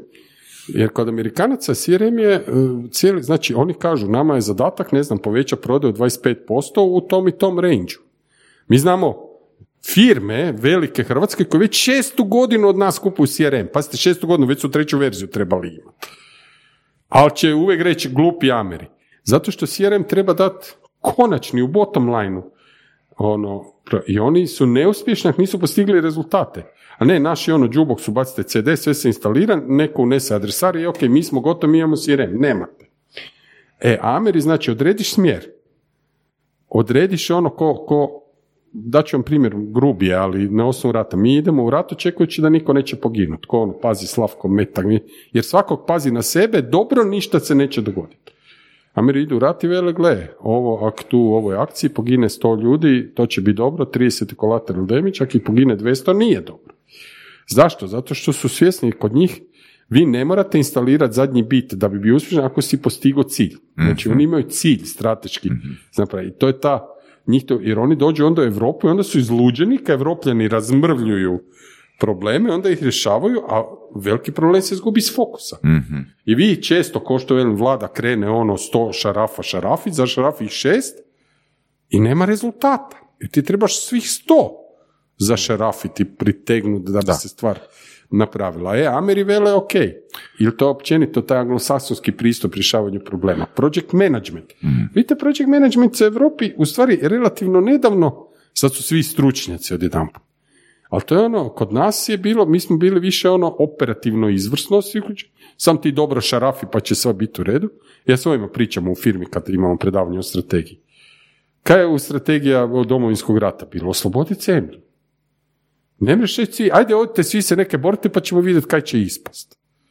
Tak se ne radi strategija, nego ti moraš reći, ok, kaj nam je cilj? Cilj nam je, onda svi znaju E, se- mo- može samo Da, da, dodatak. sve može. Koja je, Nikola, a, za vas razlika između riječi cilj i smjer, kad pričamo o tome? Pa kak razlika, svaka riječ govori svoj. Cilj je nešto gdje dolazimo, smjer je put kojim idemo. Odaberi smjer, znači, uh, ako sam ja dobro skužio, pokušat ću ono samo si objasniti, znači, uh, europljani, ajmo reći, odaberu neki cilj i pokušavaju manjim problemima riješiti jedan veliki problem. Ne, ne, pa nisam pričao o cilju, pričam o problemu. Kad Mm. imate problem nezaposlenosti u Hrvatskoj. Onda mi velimo, ajte svi u startupe. Mm. To nije. Prava država kaže, ok, ajmo vidjeti poreznu strategiju, ajmo osloboditi. Jer kaj se nama dešava sad? Mi imamo poreznu strategiju koja je ušutkala kompjuteraše. Dala im je da kroz paušalne u- Da, jedno kratko vrijeme, da. Sad je opet to ukidaju, pa... pa da, ali zato što je ne, ne, šta se dešava? Udrobljava nam se industrija. I poslije ćemo potpuno nekonkurentni. Ja stalno pričam, kineski, e, kinezi nam grade t- most. Zašto? Jer se ne mre tišću paušalnih obrta javiti na natječaj. Nema ka... I sad se stavljaju u nepovodnije položaje oni, recimo mi nemamo paušalnih obrta u firmi zato što svi naši stranci po ugovoru, znači moraju ljudi biti zaposleni, moramo garantirati ono neke... E sad, Ali i reputacijski isto. Ma i Znači- reputacijski, ali mislim, ali sta, to mi je, to mi je nedostatak. Mi u svaku državu koju dođemo prepoznamo po vi po porezima, prepoznate strategiju te države porezne. Osim u Hrvatsku. Pore... E, ali znači, da li su ovaj, oslo, olakšali su poreze, ušutili su kompjuteraši, jer mi smo koji svi drugi ljudi, jer sad nam je, i ovaj, i, i ovaj, industrija nam propada. Neću reći stagnira, ali mi, ja sam dok sam bio u komori, znači, Koja industrija propada? Pa IT. Općenito, IT. E, ja, vi imate puno je priče, ali, ali vam je prosječna veličina hrvatske firme pala sa o IT-u, pala sa 8 na 5 u par godina. Dobro. Ali isto tako prosječna, prosječni prihod je dosta narastao, ne? A šta vam je naraslo prije? Mi ste Globalno, globalna masa prihoda u IT-u Pa dobro, da, ne znam, za, da, možda zato što ima, ali na, naraslo, mislim, apsolutno je pogodno vrijeme za IT. Ali mi ćemo, kad će doći veliki projekti Evropske unije, nema, će se imati ko javiti.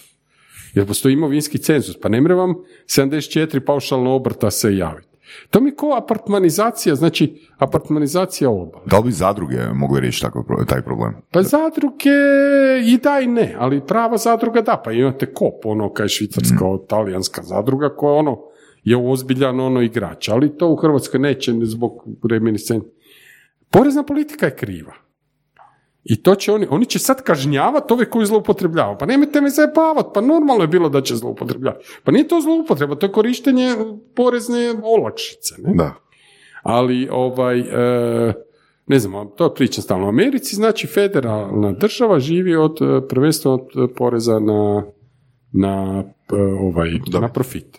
Da. I zato im je užasno stalo da firme funkcioniraju. Zato nema državnog inspektorata koji maltretira poduzetnike. Jer, ga, jer oni su užasno strogi. Vi tamo ne plaćate porez, idete u zatvor. I nema e, prijatelja od, od, od, od vladajuće stranke koji će, mislim, ima drugih načina. Ali, I to, je, to vam je porezna strategija. Svuda, Azerbejdžanu, ovo se oporezuje, ovo ne, ovdje dajte. Jedino kod nas ne vidimo, ne, ima to sad porezna olakšica za u stvari, to je problem sa startupima u tom jednom trenutku kad moraš izaći u svijet, kad je cijela substanca u stvari u poreznoj utaji. Mi puno gledamo tih knjiga, oni svi su se mudro dosjetili ko da to niko ne kuži, da je ono e, od dobiti isplaćuju sebi plaću ili bonuse ono ljudima, pa su time smanjili fond za plaću, ali ono u trenutku kad hoćeš ući u legitimni svijet, odjedanput se to istopi. Tu je sad isto krivo to ono država žmiri, znaš ono mali su nečem, jer onda se odmah pikneš u neki startup, onda svi stižu. Ja mislim da bi ljude trebalo od početka učiti da se posluje transparentno, pošteno, ono, prijatelj, pa onda da vidimo da li si uspio, ne?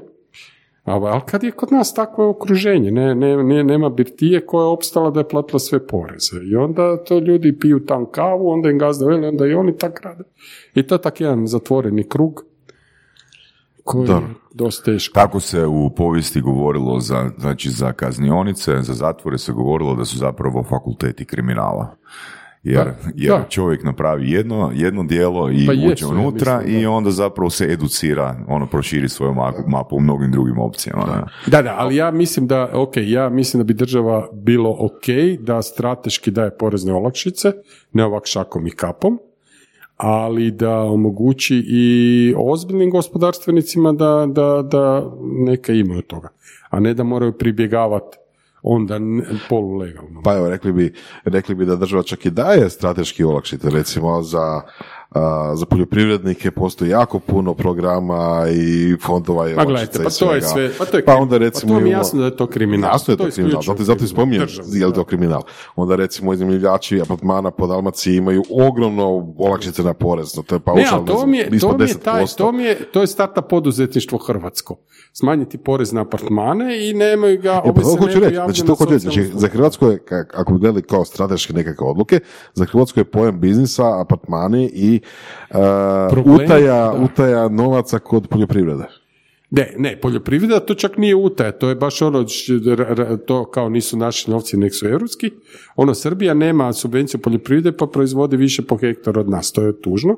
A mi od kada imamo subvencije europske, koliko sam sad shvatio, padamo u proizvodnji, Da. jer je sve to u stvari državu i državu onda potpomognu pitanje tijela gdje su ti novci otišli. ali- Pa ne, ne, nije pitanje, pa zna se, ne, svaki fren, opće ono, i te naš teret, ono, ovih, e, da, ma dobro, da, sad se ne navlači. Super, jedna stvar koju ste spomenuli, a, veličine firme i to da nemate obrtnika, odnosno da vaša firma ne, pod navodnicima, zapošljava obrtnike. To je isto jedna dobra stvar. Jer recimo strani klijent, znači investitor strani, traži recimo koliko imate zaposlenika. Tako? Ma da, ali Ne, gledajte, da ne traže, Stranci koriste tu mjeru jako. da, ali to nije mjera a, 10 zaposlenika i 200 obrtnika sa strane. Ne, ne, ali oni imaju foru zato što im to odgovara jer se plati manje poreza, a svi su sretni, osim što će hrvatsko tržište za par godina ono ostati pustoš. Jer neće biti ono, jer, jer će se ono veliki ozbiljni projekti će nas zaobilaziti jer nećemo imati veliki ozbiljnih igrača. Bez obzira kaj mi pričali, ne? I onda ćemo ono kaj vele otvarati usta kao riba, onako, a, a, pa joj, pa nismo mi tak mislili. Kušte, mi smo mislili da se to ne mreš imati neku strategiju, a onda misle da će se ona razvijati drugačije. Znači, a strategija ne mre biti ono četiri mjeseca. Strategija bi trebala biti par godina naprijed, bar neki strateški ciljevi. U Hrvatskoj koliko ja kužim nema i onda, ali dobro, ja se puno ne sekiram oko toga jer mi zato i radimo manje više vani i više ono, mislim, radimo i sa vrhunskim hrvatskim kupcima, ali, ali sa državom se ne pokušavamo ono preveći jer ne, tak, ne ide u dobrom smjeru. Ali da završimo ovu temu, baš recimo, broj zaposlenika. Znači vi kad nastupate na strano tržište, vi nastupate kao firma koja ima koliko zaposlenika, par stotina. Pa imamo šesto, ali to vas niko ne pita. Pita vas jel možete, ono, ability to deliver, ne? E, naravno, ne, ovak, krivo ću reći. Nas svi veliki strani kupci jednom godišnje njihov procurement uzme dan recite ono prosjek i uvjetuju nam da ne budu više od 20% našeg ukupnog prihoda ili nešto, zato što se to smatra toksičnim isto, ne? Znači, što se smatra da klijent, da klijent uh, ne plati- želi, ne, ne želi nam biti više od 20% u, Aha, pojedinačni klijent ne želi biti više od McDonald's 20% ne vaših... dopušta da nam, mi imamo oko 600 milijuna kuna prihoda, oni ne dopušta njihov procurement da više od 125 milijuna kuna. Zato jer postanete ovisni o jednom Tako i onda da, se, znači, t- po- postoji potencijal za korupciju. Pazite, Znači, korupcija klijent nije samo štiti. bribery. Klijent vas štiti Ne, na on štiti sebe. On štiti sebe. Ovaj, zato što firme koje su previše ovisne o jednom, onda velim postane koruptivno. Korupcija nije samo bribery, nije samo podmićivanje. Koruptivno ponašanje su sva ponašanja koja nisu ono potpuno transparentna. Vi ako imate 50% od jednog klijenta, onda ćete se toliko baviti, onda ćete naći način. Znači, ne može. I nije, nisu oni jedini. Znači, size matters. Da. Mi smo bili dva puta u povijesti, lupili plafon kod McDonald's, rekli su nam, sorry, ne, to je projekt, naš procurement veli da ste over the, uh, over ste- the top. I tako je. Premali Znači, za njih. da ste premali. Znači, firme od, ovaj, možete preko nekih agencija i ostalo, jer kod njih je zaštita E, ovaj, tako da morate imati policu osiguranja, mi imamo za svaki projekt, to je za svakog kupca moramo imati Lloydovu policu na, ne znam, 3-4 milijuna dolara, jer oni, ako se nije zvao, oni naplate policu, a ti se poslije fučkaj. Nam to nije tako jednostavno, znači to je ovaj osiguranje, zato se u puno malih firmi onda mora raditi preko agenata koji su onda to kolekto ili daju ovaj, napravo. Mi imamo sreću, radimo sve direktno, znači nemamo imitiranje. Kad, ste, kad imate agenta, onda nemate direktni kontakt s kupcem i agent vas lako zamijeni s nekim. Još jeftinije. Da. Ne? Da. I ovaj, a, da, ne znam u kojem je smjeru uopće išlo, ali Išlo je u smjeru uh, zašto ne funkcionira model gdje firma ima 200 paušalaca i 10 Da, ne, to ne postoji, to vam ne postoji. Znači, firma s vanjskim suradnicima, to ne postoji. Kužite, to, tako da, jer mm, to nije. Vi kad vas gledaju, gleda vas Dan and gleda vam javno ovaj, podatke. Znači, bilanca, ovo, ono, zaposlenih, ovo su, to ono, koliko vas ima? Četiri, ali imamo 20 vanjskih. Ma nema. Evo ja bi se još malo vratio ako mogu na ovu temu eh, kako doći do Starbucksa, eh, McDonald'sa i tog ranga eh, klijenata i sve mi je jasno, ok, nikad ne zajebeš i na taj način gradiš svoju reputaciju, ali opet pa nije McDonald's ili Starbucks A ne, prvi ne, klijent. moraš znati. Znači, Ne, ne, ne, ne, Kako ćeš preživjeti toliko godina radimo- da izgradiš reputaciju da možeš doći u Starbucks? Uh, to je kompl- da, ovak, e, morate neke stva- morate nešto stvarno dobro znati. Dakle, tu nema, nije da nas ima sto, pa su oni odabrali nas, pa smo se mi održali. Mi smo u nekim stvarima svjetski stručnjaci. Identity management, recimo, za Microsoft platformu, to radimo, imamo 40 ljudi, imamo pipeline projekata četiri godine unaprijed popunjen. I to ovaj, onda recimo naš on artificial intelligence dio radi i za Starbucks i ostalo, to isto. Dakle, mi imamo 30 i nešto ljudi u AI-u, naš bonsai, uopće se tu ne paradiramo po hrvatskom tržištu jer nemamo, ono, imamo samo par klijenata. korisnika, nemamo, nemamo kapaciteta za hrvatske, hrvatske usere. Ali tu smo stvarno dobri. Nama je Starbucks prošle godine dao kompletnu bazu svih transakcija u Europi da naši data uh, analisti mu kažu gdje se mogu ono poboljšati. I rekli smo im.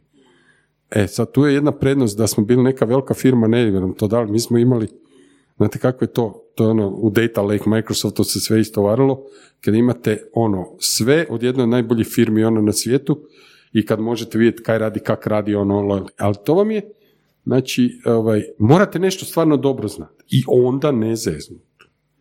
To je ovaj, dakle, mi radimo security za neke od najvećih ono firmi na svijetu, jer nema trenutka da nema šest napada ono na njih, jer ako se to, kužite, dakle, to isto radimo, imamo 60 ljudi ono koji to radi i to ne mrete zeznut.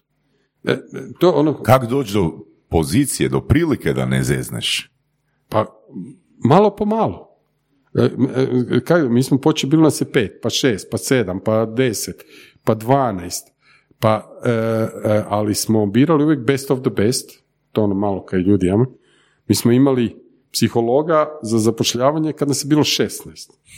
Sad imamo 14 psihologa koji rade, kužite, i koji se brinu. I opet je ono, i, i, i zadovoljnih i nezadovoljnih, ono, uvijek je jako važno, znači, naš glavni kapital su ljudi i ono je jako, znači, školovanje, školovanje, školovanje, certificiranje, školovanje, certificiranje, a mi za uzvrat imamo zato priliku raditi na ogromnim globalnim projektima, gdje onda ljudi mogu ono svašta naučiti. Mi smo, ne znam, radili migraciju McDonald'sa u Europi u cloud, to je 30.000 usera.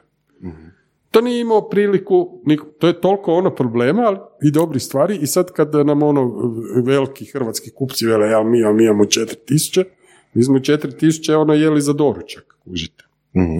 Ej, to je sad ta, ono, imali smo priliku, nismo ju zeznuli, Uh, ono kad bi ja rekao, znam koliko to glupo zvuči, ovak se bahatimo, a onda velimo morate biti skromni. Ne smijete biti pohlepni. Mi nismo bili Na početku ili uopće nikada? pa kak veli ono greed is good, ali nije. Ja mislim nikad zato što nikad nismo bili ono pohlepni i uvijek nam se to isplatilo. Mi pri, ne, To je da mi mi, E sad, što to znači pohlepni? skup- Pohlepni za sebe kao vlasnika firme A ili ne, pohlepni za što to, nikako. znači Ne, Ne, pohlepni znači da kad vidite ono priliku da pokušate guliti customera Ok, ok. još za jednu, on, e to, jer e, nego uvijek deliverat dobra, dobar velju za dobre novce, Mm. customer se vrati i vrati se za još više. A mislim, kaj, pa o osobnim preferencama neću pričati. Dobro, zna- pa ali- nije ovo crkva, ne? Ali ja, mislim, svima nam je jasno ako, napra- ako napravi se dobar posao da će doći do ponovljene kupnje, ali najskuplja kupnja je prva kupnja. E pa taj dio je ono bitan, ok, dok ne izgradite reputaciju, kako ćete, kako ćete preživjeti uopće, ok, je, tu je neki organski lagani Ma rast. tu vam je, znate kaj, ja ću vam reći ovak. Pitali su me na London Stock Exchange da predstavim firmu u jednoj rečenici. Onda sam rekao, mi smo HR company specialized in IT. Ako imate dobre ljude, dobru ideju, za IT-evci ima posla svuda. Možda prije pet godina ste pitali, ja bih rekao, naš kaj je probao? Znaš, ja mislim, ako sedite na vlastitom dupetu dovoljno dugo, doći će ono pre... Jer je tolika tr- potražnja za ono pametnim IT rješenjima da je umjetnost ne biti uspješan, ozbiljno vam kažem. Danas, a Danas. 90-ih? Pa 90. 90. su bili neki drugo. Ali bilo nas je manje. Bilo je manje konkurencije i nekak su se, znate kaj, ko sa pokraškim stolom, dijelile su se karte. Tad je bila ona stara porterovska ono, strategija, gleda, diferencirao si se od drugih. Ali tu onda sad problem ovom, sad da velim ovim novim teorijama, ovi red oceana, blue oceana, nismo, stalno smo se pokušavali, ono, znalo se, ECS dila, digitala, oni su dobri za ovo, Storm je radio ovo, Span, bilo nas je ono desetak igrača, i onda se tak su i kupci napravili. Onda odjedanput šk, se sve ono promiješalo, cloud je donio totalno novu dinamiku, e, izmiješali su se ono hardveraši, danas je sve jedno ko. I sad ko je isplivao, isplivao, ali ono kaj, je o- jedino kaj je ostalo je kontinuirano i raslo su servisi. A to je u Hrvatskoj nije bilo izraženo, a bilo je jasno, znači vama je kad se Microsoft branio na davno, kad se branio od, od prvog antitrusta, onda su i ključ obrane im je bio da ukupan IT spending u Americi 3% ide na Microsoft, da ne možeš biti monopolist ako si 3%. Ja sam se zaprepastio.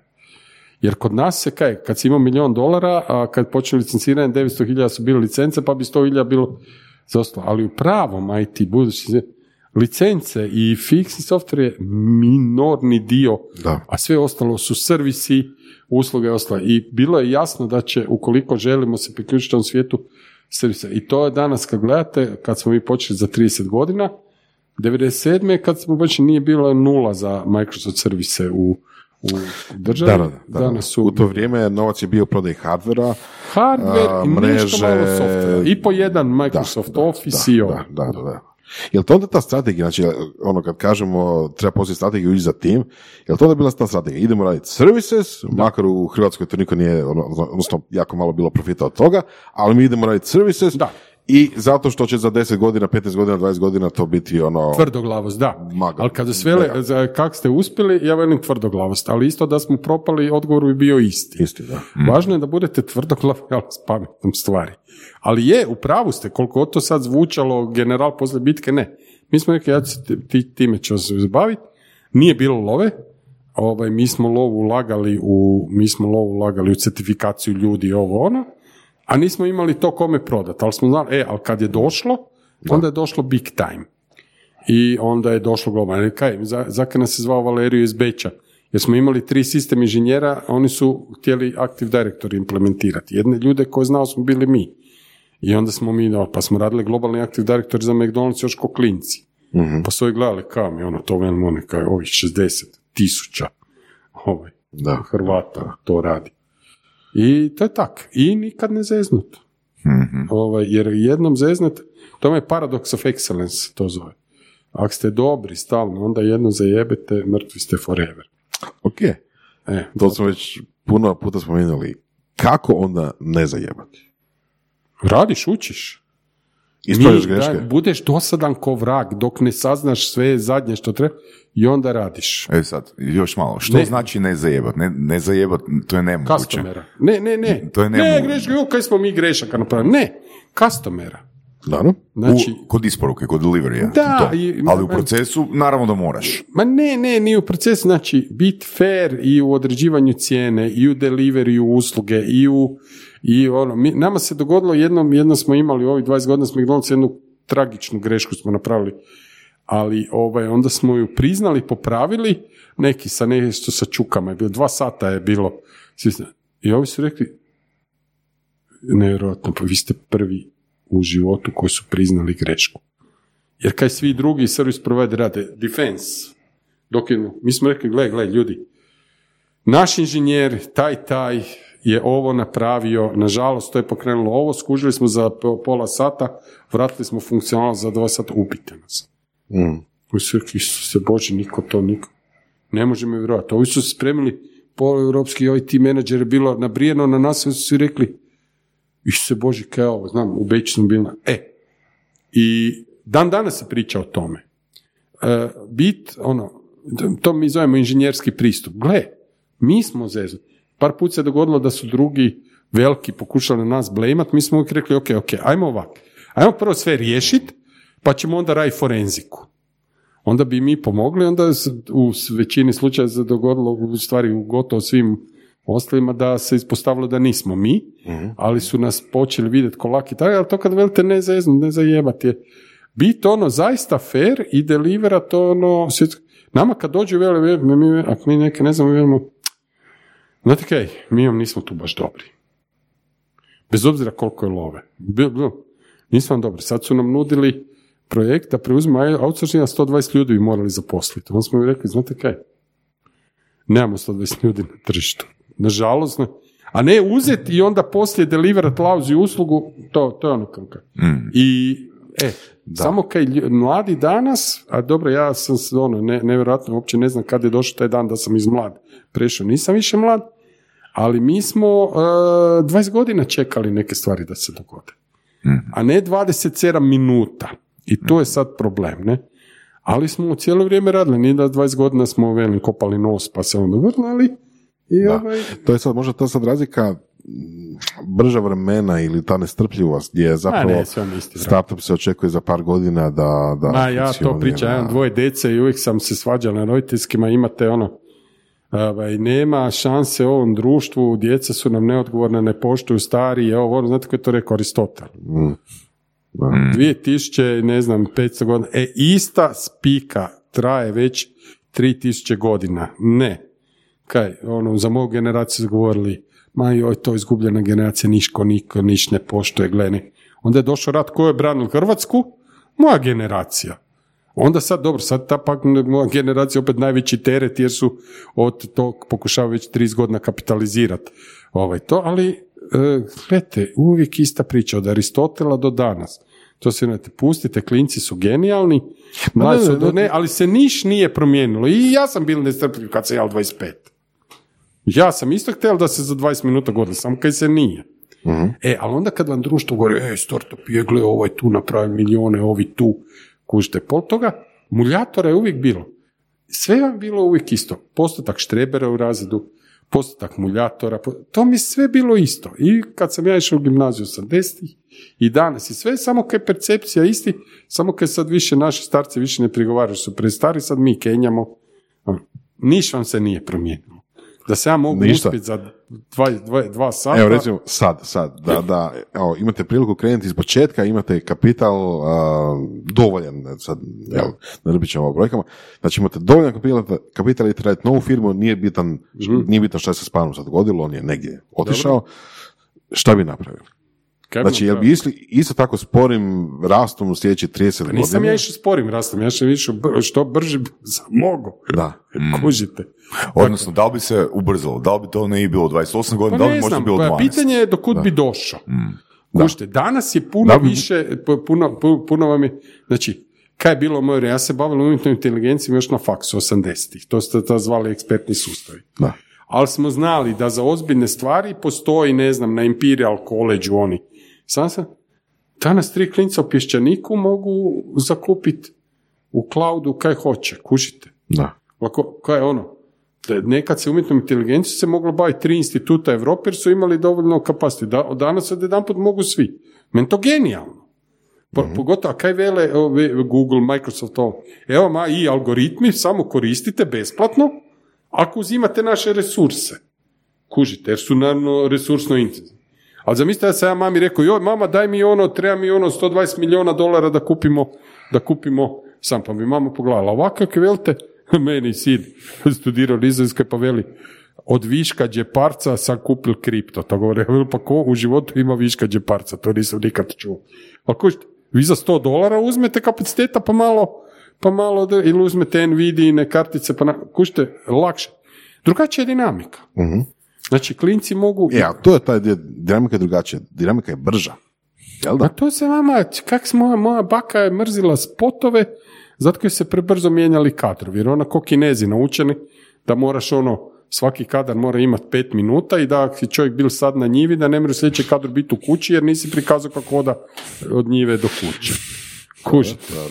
Pa da, mislim, nije to tak neka razlika. Ja kužim kako bi brže, brže. Na kraju vam je sve isto. I kaj? To ono, žurite se Zagreb i rekao, vozite 180 da bi onda sjeli na kavu pred kućom, tak ja. Da, da, da. Kužim. baš dobre analogije. I šta? I ovo, i kaj ste postigli? Niš. Koliko možete dece imati u životu, koliko ovo, sve vam na kraju ispadne koji za vrijeme Aristotela. Tako da ta sva brzina zavisi od toga. Ne, ja sam živel do... I tad je bilo ono naporno, ne, nije bilo mobitela, pa sam morao stalno nekam trčati.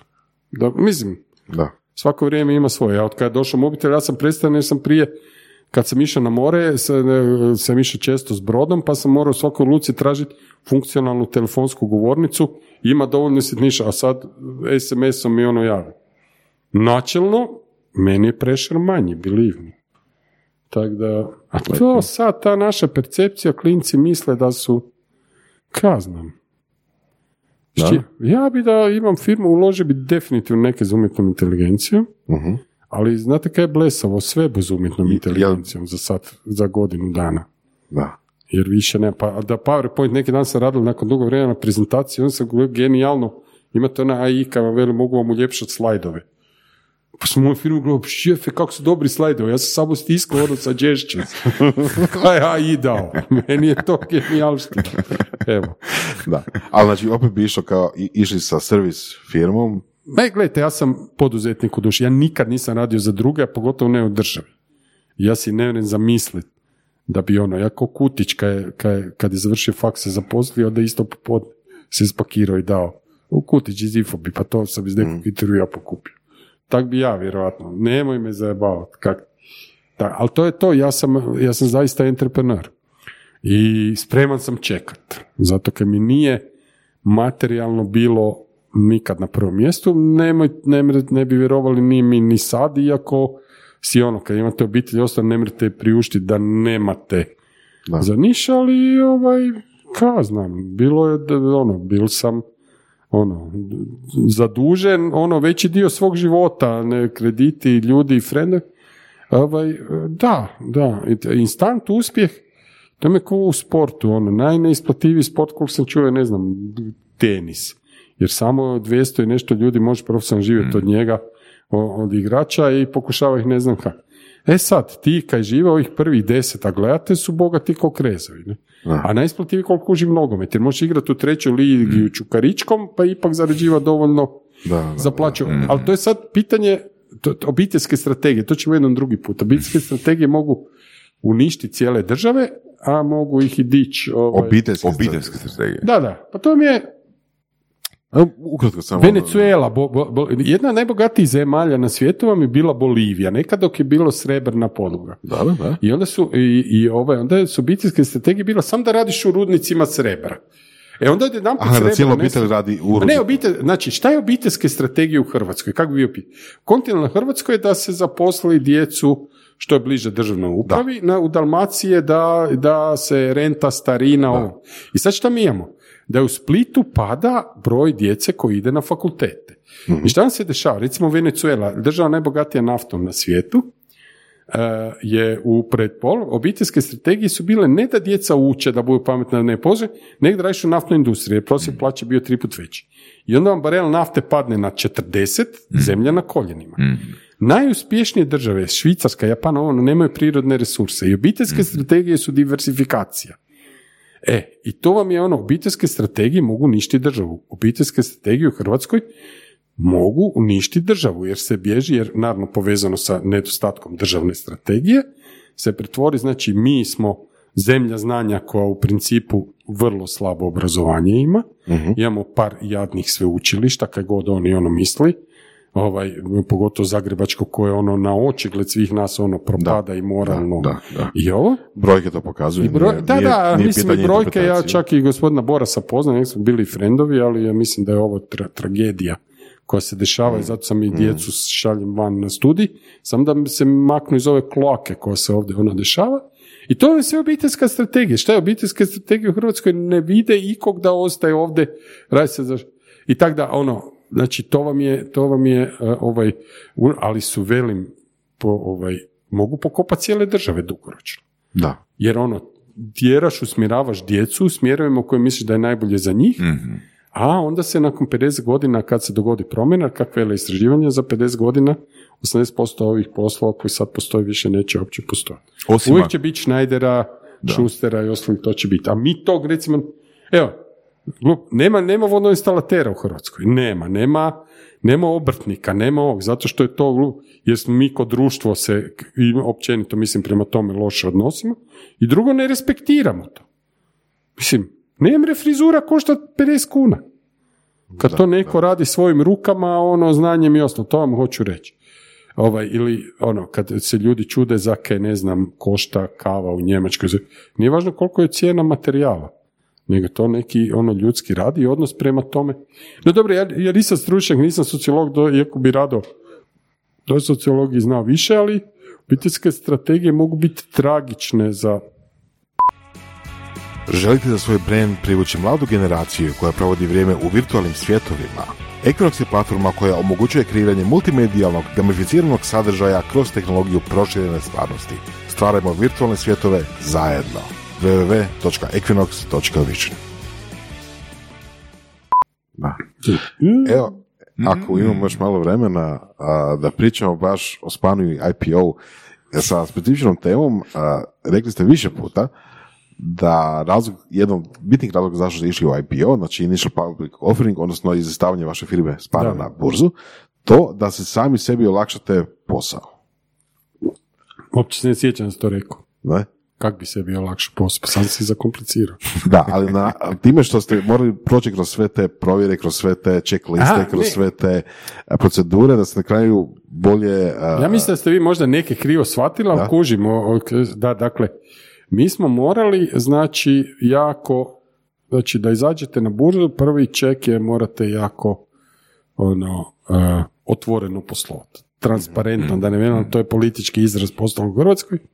Znači, to je Ovaj, uvjet. Uvjet. I da, da, zato što dođu, a i druga stvar, morate sve profesionalizirati. Da. Znači, jer su ono milion ono pitanja morate za prospekt odgovoriti i to mi ono, i to vam ojača firmu, definitivno. Mhm. Ovaj, tako da u tom smislu nam je to bilo, ali nismo išli u IPO zbog toga da nam to ojača Da, da, da, jasno, to je bilo... ali smo željeli, željeli smo da nas, da firmu stavimo noge samostalno, Mhm. da ne zavisi više od ono nekoliko nas ono pojedinaca jer smo vidjeli nekoliko sudbina naših kolega koje nisu bile sretne jer nisu na vrijeme se pripremili za nasljednike. nasljednike ili samostalili firmu dovoljno da firma ne zavisi od njih osobno, ne? To je bitna stavka. Imamo, ne samo kod nas, čuo sam puno priča i u Austriji i Njemačkoj, jednostavno ljudi su podigli firme, ali nisu osigurali nasljednika ili kontinuitet i onda nakon njih firma ili se zatvori ili se prodaje nekoj banci ili Ma da, nešto. da, exit strategije su to, to su ono važne, ja su često pita koja mi je exit strategija. Mi exit strategiju nemamo za sad jer još uvijek mislimo i dalje radit, ali želimo da firma bude ono nezavisna. I već smo to, mislim, mi smo dva mjeseca, nismo ni dva mjeseca na burzi, već je taj život ono nazire, ono livada je procvjetala i to mi se sviđa, da. A, da će taj proces izlaska na burzu ipak pozitivno utjecao na organizaciju internu, ili? Da, ma mislim pozitivno je, teret je, ali se ponašamo, da, je, je, apsolutno pozitivno. Da, da. I lakše vam je onda i zadovoljite uvjete i demonstrirati mi smo, mi smo imali iskustvo firmama. burze jer kad smo prodali firmu, većinu firme Mađarima 2000.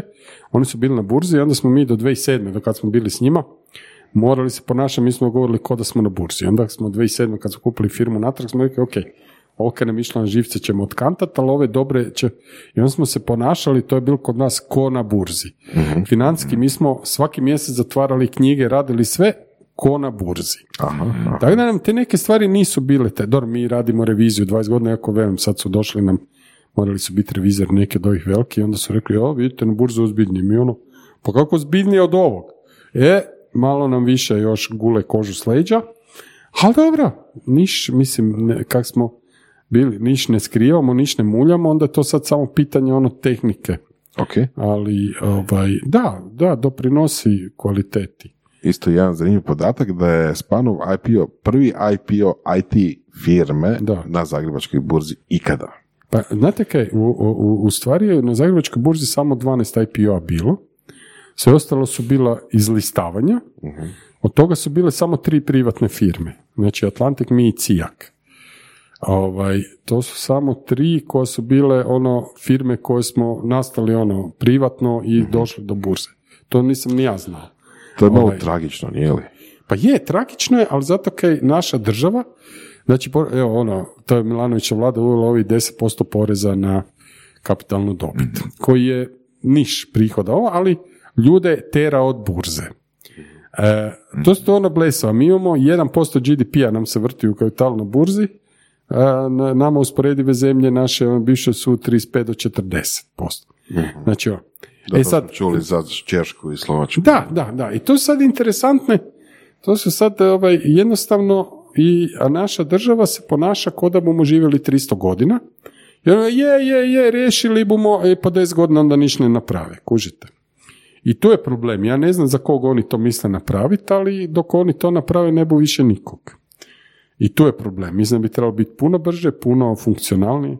To je recimo ironija. U IPO-u u Hrvatskoj na Zagrebačkoj burzi zbog zakona ne može sudjelovati niko ko nije hrvatski državljan. Bravo. A ništa Europa, ništa EU. Ne. E, može, ali mora imati otvoreno i ovo, ono, jer postoji nešto, moraš upoznati. Ne, neka, je, neka glup. I to već stalno ministarstvo financija mi vele, joj, budu to promijenili i ništa. E, ali znate kaj, onda nema IPO-a. Da. E sad to ono, kokoš ili jaje. E, mi da bi, umjesto da velimo hoćemo IPO, ono, hoćemo startupo, jer svi startupi ozbiljni na kraju završe na nekom tržištu kapitala, ne? Ali to se u Hrvatskoj ne bi dogodilo. Mhm. I tak. Da još jedna stvar da, da pričamo IPO, znači IPO znači izlistavanje, va- odnosno IPO je izlazak vaše, Da. omogućavanje vaše tvrtci A da ne, bude, uvijek prva javna, budu znači ovako, imate prvu javnu, prvu javnu ponudu, Da. IPO ne mora nužno, mislim, to je initial public offering, znači vi možete javnu ponudu napraviti izvan burze, nema veze, a prvi puta kad javnosti ponudite svoje udjele, to je IPO. Svaki sljedeći se zove SPO, secondary public offering. I tak da to nije nikakva ono misterij, znači kad ponudite javnosti svoje udjele, to je IPO. I zbog toga što se nude javnosti, zato su takve velike regulacije pravila Da, kako da, da, firma mora zato što poslovati, HANFA, ali tako. to je regulacija To je evropska, Da. Oni kažu ovako, moraš sve rizike opisati tako da svako može Da. Tako da svako ko želi kupiti dionicu je svjestan u šta ulazi. u šta ulaže, da, da, da. I druga stvar, znači, a, to je trenutak u kojem firma dobija novi kapital. Nove, Zavisi. Mi smo sve u firmi, ali ako su privatni vlasnici e, prodavali, onda firma ne dobi niš. Mhm. Kužite. Mi smo prodavali samo naše iz trezora. Znači, mi smo 102 milijuna kuna i je išlo sve u firmu, ništa vlasnicima. ok. Ali da smo mi vlasnici prodavali svoje udjele, onda bi išlo ništa firmi, sve vlasnicima. Aha. Znači, e, u principu u IPO uvijek idete miješano, što mi nismo radili, znači da se izdaje neki novi šerovi, da firma dobi nešto kapitala i da vlasnici pokupe dotadašnje neke love, ali mi smo išli, znači nije nužno da firma dobi kapital, jer trguje se udjelima koji nemaju veze sa, sa firmom. Mhm. Rekli ste, rekli ste uvijek se ide, ali vi niste išli. Da, mi smo neke stvari koje, pa da, mi, mi, mi smo Mi nismo radili nikakav izlaz. Ne, ne, mi- nešto će moji partneri i sad i ja eventualno prodat sada na burzi, ali u IPO-u mi nismo ni kune zaradili, to jest dobili ni uzeli. Ok, i samo još da malo pojasnimo ljudima koji hoće, koji bi htjeli kupiti dionice vaše, na primjer, ili bilo koje druge firme. Radi se o tome da taj u tom trenutku IPO-a, odnosno secondary public offeringa, Ne, initial public offeringa, secondary još nije bio. da još nije bio, ali recimo kad bi neka firma to radila i u jednom i drugom slučaju, taj novac u principu ide firmi, odnosno firma prodaje svoje dionice za taj novac. A ono što se kasnije trguje tim dionicama na burzi, od toga firma nema ništa, jel da? Ništa, ne. Samo da tu pojasnimo. Znači, A ja ulaganje mislim da u bi to svima firmu... trebalo biti jasno kad završe četiri razda osnova. Nije, nije, ni malo. To hoću pojasniti. Znači, a, ulaganje u firmu je upravo taj IPO, odnosno SPO, odnosno kada Mi firma ako direktno treba prodaje svoje dionice. kapital, onda ćemo eventualno izdati nove dionice pa ćemo ih u SPO Tako je. prodavati. A sve ovo trgovanje u burzama, ja tebi prodam nama. nešto, ti te meni Da. prodaš nešto, to nema veze sa firmom, firma od toga nema nikakvih para. Nikakvi, da. To, ne, to Pa nije samo za nas, i to je za Teslu, za Amazon, za sve.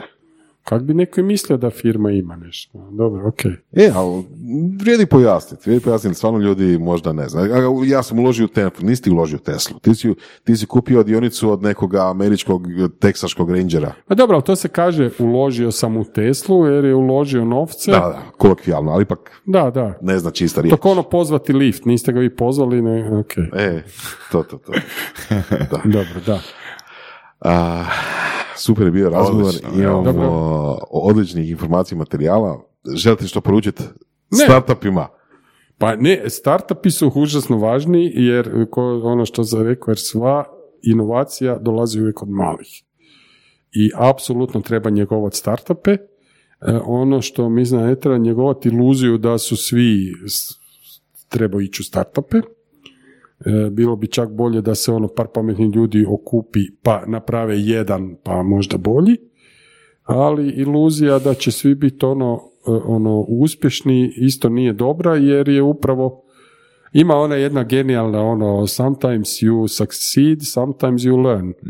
Aha, Ovaj, nice. jer je fakat, mislim, mi smo svi ono se toliko nafulavali u životu da, da ovaj, nije, nije, nije ovaj, cilj samo, ono, cilj je uspjeti, ali nije cilj da se to ostvari bezgrešno, jer je to ono dodatni teret. Tako da, ako se tiče startupa, ono, volimo mi mlade i startup, ali velim, ako 15 godina niste uspjeli, ne znači da niste startup, sam ste neuspješni. Da, ok. Dobar punchline. Dobar punchline. Da, da, ok. može. Hvala puno, Nikola. Molim, Bog.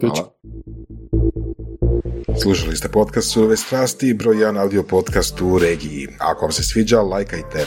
Ako se slažete sa gostom, komentirajte ili ako se ne slažete, pogledajte našu ponudu obrazovnog sadržaja na academy.surovestrasti.com. Komentirajte, lajkajte i nada sve šerajte tako da i drugi ljudi mogu saznati za surove strasti. Čujemo se i do slušanja.